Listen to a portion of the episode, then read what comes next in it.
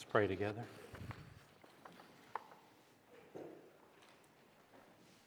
God, we are listening. We're listening for your will, and we ask that you give us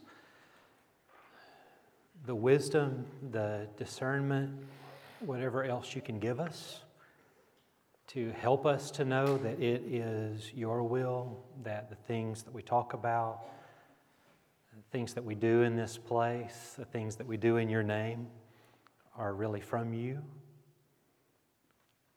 We wait on you with great anticipation, trusting in you,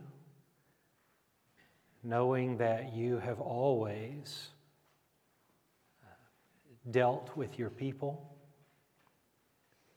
that you have always sent us your will. We know that there have been generations that have followed you even into the desert. And we know that there have been generations that have fought you and have fought against your will. We just ask that we get to be those people that today are listening for your will and are trusting in you. We don't have to have all kinds of clear answers from you, even though we want them. And you're the one who tells us to be still and to trust you. And so that's what we're doing. Even as we listen to your word, we just give ourselves to you. And we give, we give ourselves to you with hearts of gratitude. In Jesus' name, amen. So once Jesus begins the Sermon on the Mount, in Matthew 5 with the blessed are the all kinds of people statements. He soon turns to a way of preaching that is going to define this opening part of the Sermon on the Mount, but really the rest of his preaching in Matthew. It's as though, even though he breaks from the actual words of the pattern, you can listen to everything that Jesus says especially in the Gospel of Matthew, through this little pattern that he sets up throughout Matthew 5. And put it as simply as possible, here's the pattern. You have heard that it was said, but I tell you. It doesn't matter if it's a parable. It just seems like everything that Jesus is trying to get across to the people of God, to the people who aren't of God. I mean, just to all the people who are willing to listen to Jesus, it's like he is telling them, I know that you have heard it said, or you have heard it read, or you've heard it interpreted this way, but I tell you. And when Jesus does that, he takes everything that the people had come to lean on, which primarily was their understanding. He says, Look, if you really want to lean on God, you're going to have to let go of these idols that you've cast in your own image that essentially come down to your own understanding. And this was hard for the people of God. This was not easy for the people to say, okay, so what do you want? If we have leaned on our own understanding, then tell us what you want. And then Jesus said things that was what God wanted. And you know how the story turns out, right? They kill him. You have heard that it was said, but I tell you. It, it will be Jesus' way of saying that while God's people have indeed listened, that they have in fact heard, Somewhere along the way, they began to serve what they heard rather than the God who spoke. They had become slaves to the explanations. Instead of joyful servants of the Creator, whose first act of creation was to speak. I mean, was there anybody around to listen? No but there soon would be. And from that moment forward, we listened to God as the first act of grateful obedience. Listen. Right before the people of God learned that loving God was the core command of all of them, they were told to listen. Hear, O Israel. Maybe God was telling them to open their hearts, open their ears, open our eyes. God does tell us from time to time to be still. For it is only when we are still that we stop to survey the fact that we are in the presence of God, right here. We were following a moving star some time back. Do you remember that one? We were three kings looking for a sign. When they saw that the star had stopped, they were overwhelmed with joy. On entering the house, they saw the child with Mary, his mother, and they knelt down, paid him homage. Then, opening their treasure chests, they offered him gifts of gold, frankincense, and myrrh. When they saw that the star had stopped, their reaction? They were overwhelmed, overcome, filled with, overtaken with joy. You know why? Why would they be so excited when the star stopped?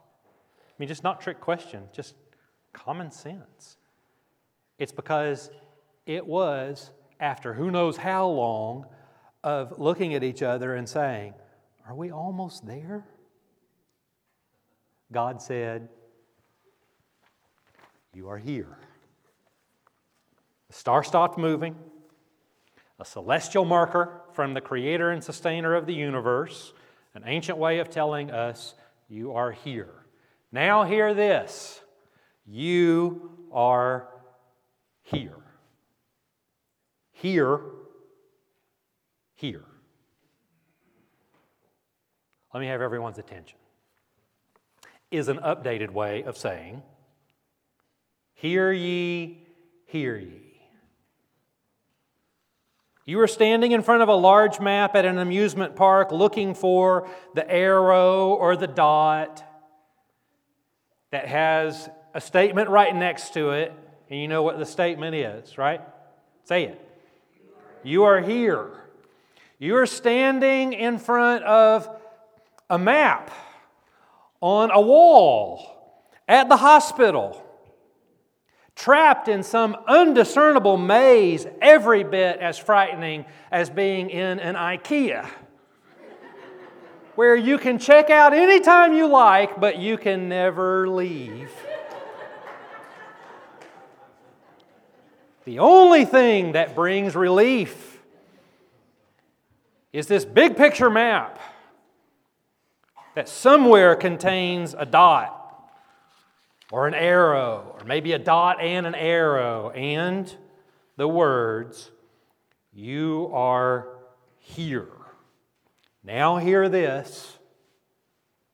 You are here. If there is one thing we can know for sure going into 2020, into this brave new decade, it is that things have changed. I'm going to put a number in your head. And I want you to try to concentrate on it and see it. Just, just try to see this number, and then I want to read you a story. Okay, you ready for the number? 173,656. Okay, you got it? Okay. Now here's the real number. Ready? Negative 173,000. 656. You got it? Negative 173,656. Read a story from the New York Times a couple of weeks ago, and it's, I'm just going to read you two sentences, but I'm just going to read them word for word.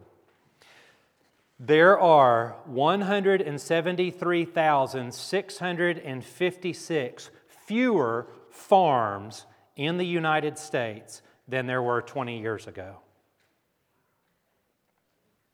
Aging out is a reason. The average age of a farm owner or manager in 2017 was 58.6, more than eight years older than in the early 1980s. There's one thing we can know for sure going into 2020, into this brave new decade, it is that things have changed. Today is the Sunday that Christian churches around the world are celebrating the baptism of Jesus. Matthew tells the story briefly in Matthew 3:13.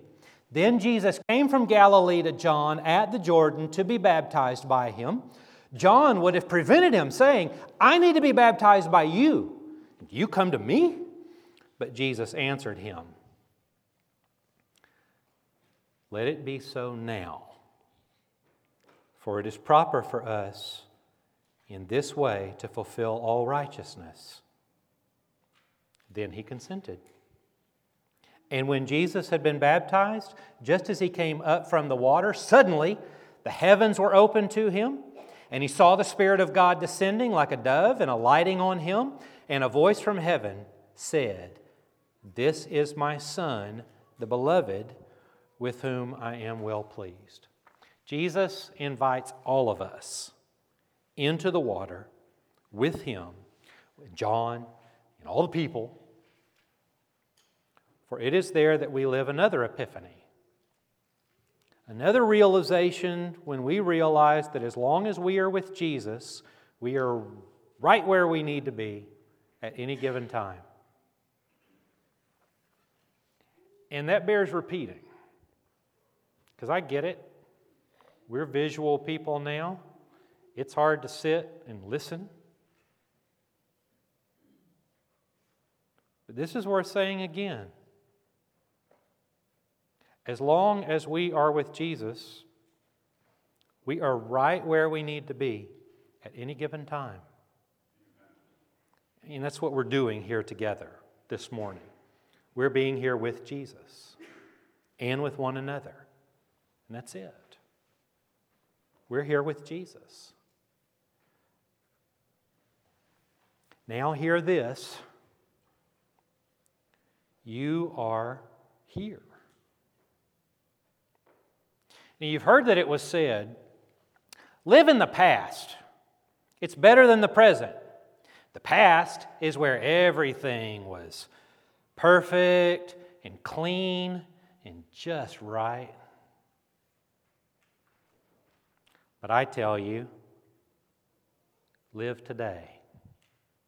Romanticizing the past is a path of foolishness, not a path of wisdom. And if you don't agree with that, take it up with Ecclesiastes. Now, hear this you are here. You've heard that it was said, we'll solve all the world's problems tomorrow. But I tell you, live today. Do not worry about tomorrow, for tomorrow will worry about itself. Each day has enough trouble of its own. And if you don't agree with that,